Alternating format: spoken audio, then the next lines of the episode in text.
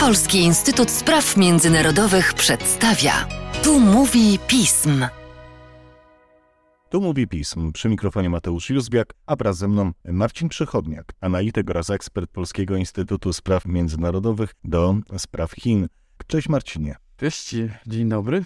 Szanowni Państwo, nie tak dawno temu rozmawialiśmy o prognozach dla Chin na rok 2023. Zastanawialiśmy się, jak wobec wojny na Ukrainie, działań Stanów Zjednoczonych i Rosji umiejscowiona jest wizja chińska na sprawy międzynarodowe. Na początku przyszłego tygodnia przed nami ważna wizyta Blinkena w Chinach. Marcinie, wypada wręcz zapytać w takim razie, czego się po niej spodziewać i czy należy do ważnych z perspektywy chińskiej. To nie będzie przełomowa wizyta.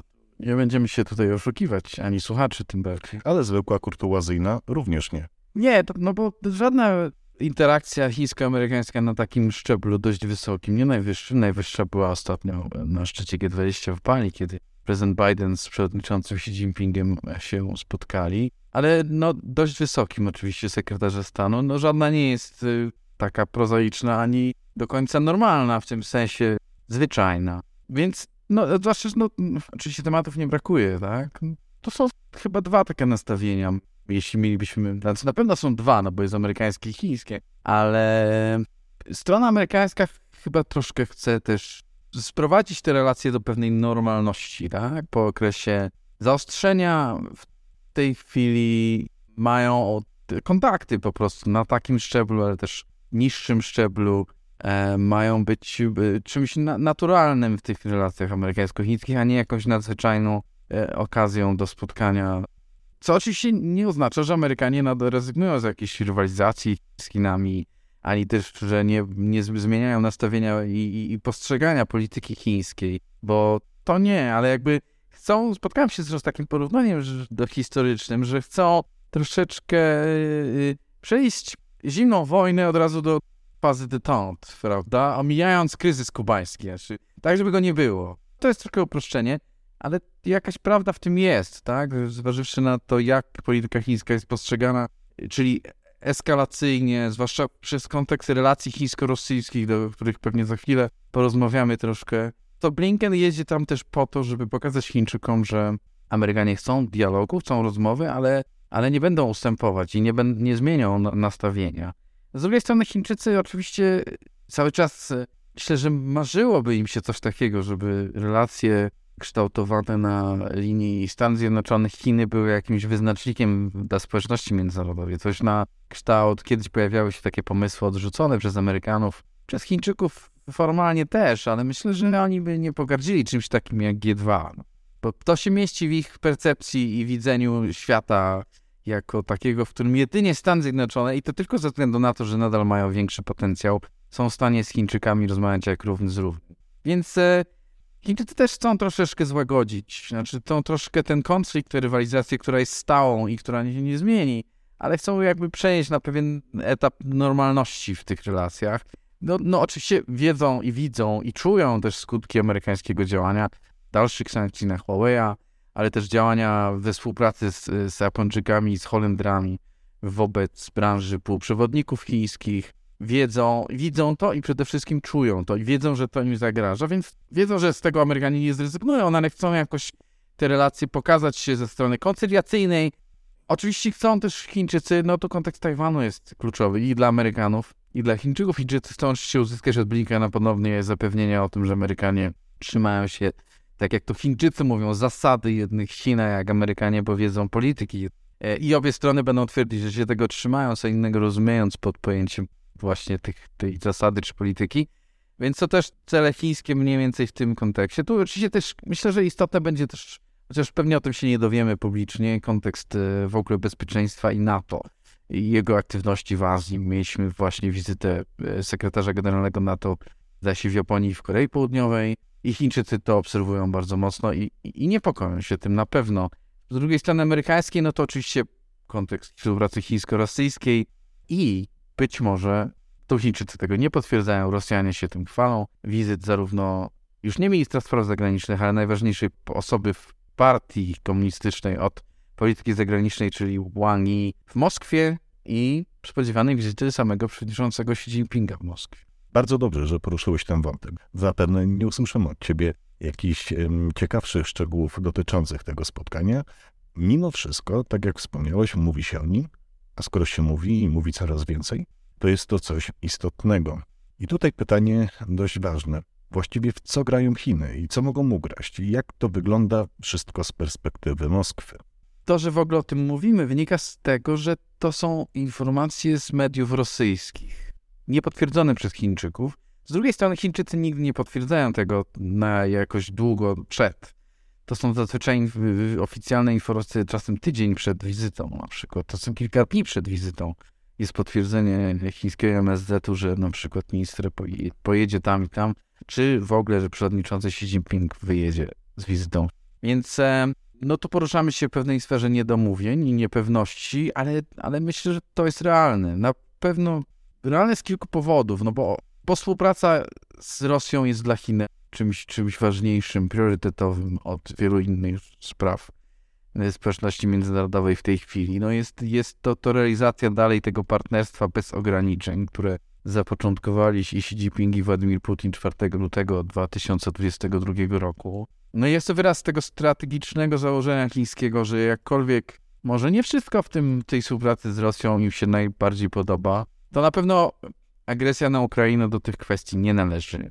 A na pewno podoba im się to, że z Rosją mogą współpracować. Rosji mogą wykorzystać, bo to myślę, że tego typu podejście jest tu widoczne coraz bardziej. Wykorzystać jej zależność, wykorzystać jej problemy gospodarcze i zależność polityczną do, do, no do właśnie rywalizacji ze Stanami, a w szerszym planie do, do budowy takiego ładu międzynarodowego, takiej, takiej konstrukcji, której Chiny będą centrum.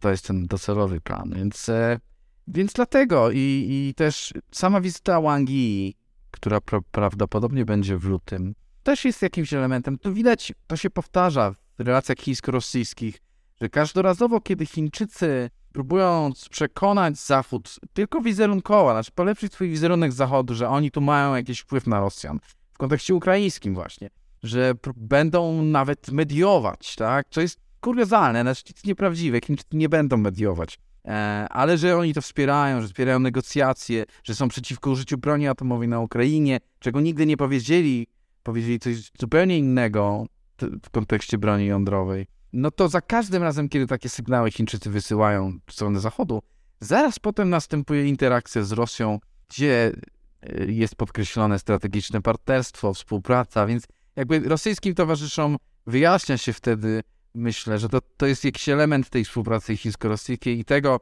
no co Rosjanie pewnie muszą się godzić, może by kiedyś nie chcieli, ale teraz nie bardzo mają wybór, na tej podrzędnej pozycji, którą Chińczycy im narzucili, no bo, bo Rosjanie zapowiadając te wizyty mówią wprost o tym, że oni są no, tutaj nowy poziom relacji chińsko-rosyjskich podnieść to, że oni tu chcą 200 miliardów dolarów wspólnej wymiany handlowej osiągnąć, tak? W 2021 to było 67 miliardów, w 2022 to było już 190 miliardów, tak? Chińczycy e, sprzedają Rosjanom, ale kupują od nich też, tak? Znaczy ta wymiana... Kluczowa wymiana. Tak, handel z Rosją to jest 3% chińskiego handlu, więc e, to jest bardzo y, przemyślane ze strony chińskiej, przemyślane ukierunkowanie na współpracę z Rosją, w której, jak powiedziałem, działania rosyjskie na Ukrainie, agresja, inwazja, zbrodnie nie grają żadnej roli. No ale to jest specyfika chińska, o której wielokrotnie E, mówiliśmy. Natomiast co gra rolę z perspektywy chińskiej, to partnerzy zachodni, o których mówiłeś, a w tym jeden, o którym jeszcze nie mieliśmy okazji porozmawiać, mianowicie Unia Europejska i cały jej potencjał e, gospodarczy, rynkowy. E, I cóż, jak ta pozycja Unii Europejskiej kształtuje się z perspektywy chińskiej? Rzeczywiście Unia Europejska jest tu istotna dla Chińczyków, ale to jest to pytanie o to, co jest dla nich istotniejsze. Tak? Jak, gdzie są te priorytety no, ale to jest chyba ważne z perspektywy chińskiej. Zachowanie za wszelką cenę takiej równowagi wizerunkowej właściwie. Do pewnego stopnia tak. Znaczy to, to, to, to, wspomniałem też mówiąc o Zachodzie, który Chińczycy próbują przekonać do czegoś. To tak, te, te zmiany jakiejś narracji, powiedzmy to wprost, zmiany polityki chińskiej wobec Rosji jako takiej, czy wobec agresji rosyjskiej na Ukrainę praktycznie nie było od lutego 2022 roku do dzisiaj. Ale te zmiany narracji znaczy temu mają służyć, żeby i instytucje unijne troszkę osłabiły swoje nastawienie antychińskie, a w każdym razie antychińskie to może ze słowa, ale nastawienie, które ma y, równoważyć działania chińskie wobec y, Europy, negatywnie oceniane i politykę którą Chiny prowadziły wobec Unii od kilkudziesięciu lat. E, więc w, w tym kontekście na pewno no ma jakiś, ma też podkreślić to, że Chińczycy grają jakąś rolę, którą Unia może być zainteresowana właśnie wobec Rosji. To tutaj wyprzeduje prezydent Macron, w, w, przynajmniej oficjalnie tak twierdząc. Ja, ja uważam, że on w to nie wierzy do końca, znaczy on to wykorzystuje na swojej francuskiej scenie politycznej i europejskiej scenie politycznej. Nie uważam, żeby on był przekonany, że rzeczywiście Chińczycy są w stanie mediować, mediować między Rosją a Ukrainą, ale w każdym razie tak mówi i wybiera się do Pekinu niedługo z wizytą. Więc no to tak, te elementy są istotne tutaj, ale to jest głównie relacja. Tak? Ta, te, ten sen, sedno polityki chińskiej jest oparte na współpracy strategicznej z Rosją, co dla Unii Europejskiej jest oczywiście w obecnej sytuacji agresji na Ukrainę niedopuszczalne. Znaczy, tak? Ta agresja stała się kolejnym, doszło, dołączyła do listy wielu różnych zarzutów, które Unia ma wobec Chin i które jakby nie stają na przeszkodzie poprawie relacji. No i tu nie, chyba nie ma jakiejś możliwości, żeby to się zmieniło w najbliższym czasie. Wspomniałem o wizycie Wang Yi w Moskwie, bo ta wizyta prawdopodobnie nastąpi przed albo po jego pobycie na monachijskiej konferencji bezpieczeństwa. Tam on tam ma być, czy chyba 17 lutego się zaczyna. I przy tej okazji jego pobytu w Monachium mówiło się również o jego wizycie w Brukseli i instytucjach unijnych. Tu to znowu poruszamy się w takiej sferze niepotwierdzonej informacji do końca, więc e, proszę też słuchaczy, żeby popuścili ze mną trochę wodze analitycznej fantazji, ale niepotwierdzone informacje mówią o tym, że wizyta miała być, ale została odwołana. Ta wizyta, jeśli miałaby się odbyć, no ona się dobrze łączyła z tym, co się teraz w Brukseli odbywa wokół Chin, czyli przy, przyjechał nowy ambasador chiński, który stara się też tak koncyliacyjnie, spotyka się z, oczywiście jako świeżo przybyły ambasador z instytucjami, z politykami unijnymi. No, stara się otoczyć, jakby stworzyć takie dobre wrażenie i, i dobre, pokazać dobre nastawienie Chin wobec Unii. Tak? Cały czas, tak jak mówiłem, narracja, wizerunek, tak? poprawa. No Wang Yi, jeśli rzeczywiście to jest prawda, myślę, że tak jest, ale to się pewnie przekonamy, że nie, ta wizyta się nie odbędzie, że pojedzie do Monachium, a przed czy po do Moskwy, no to jest symboliczne też, prawda? Pokazuje jednak realny charakter tej polityki. To też jest pewnie jakiś element, mówimy też, y, to może być, może nie, niepewnie, to może być jakiś element chińskiej polityki wobec Stanu, wobec Blinkena, próby wpływu na tę wizytę, prawda? No bo Amerykanie od razu też, nie wiem, może wiedzą, ale generalnie operując w tej samej sferze informacyjnej, której ja nie do końca mogą być pewni, jakie są chińskie plany, to też bardziej dotyczy też tej wizyty Xi Jinpinga, która, bo o tym nie powiedziałem jeszcze, też Rosjanie znowu mówią o tym, że e, chiński przywódca miałby odwiedzić Rosję. E, I tu to jest prawdopodobne dość. Natomiast mówią oni, mówią, że nawet na rocznicę, tak, w okolicach w końca lutego. Tak, wcześniej mówiło się, że to będzie druga połowa marca. Trzeba powiedzieć, że też na początku marca będzie spotkanie chińskiego parlamentu, sesja, która jakby zakończy cały etap zmian jeszcze wynikających z zjazdów, 20 zjazdu partii z poprzedniego roku i nowy premier chiński będzie i tak dalej, i tak dalej. Więc to ważna kwestia polityce wewnętrznej chińskiej, wewnątrzpartyjnej i państwowej.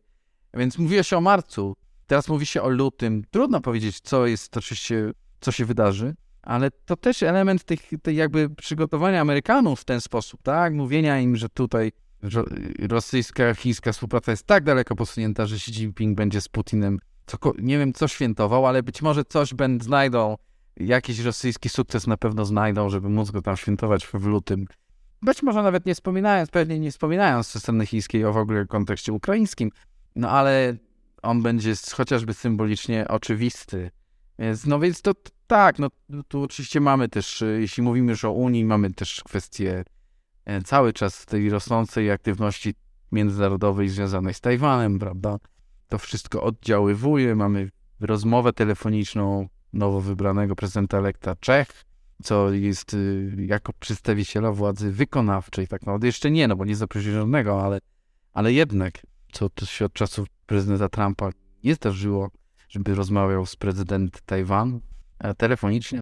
Więc y, cały ten kontekst pokazuje, że zakładając, że Wang do Brukseli nie pojedzie, a pojedzie do Moskwy i potem Xi Jinping pojedzie do Moskwy, no że w tej, w tej stagnacji, a raczej myślę, że i pogarszaniu się relacji chińsko-unijnych zostaniemy na kolejne miesiące.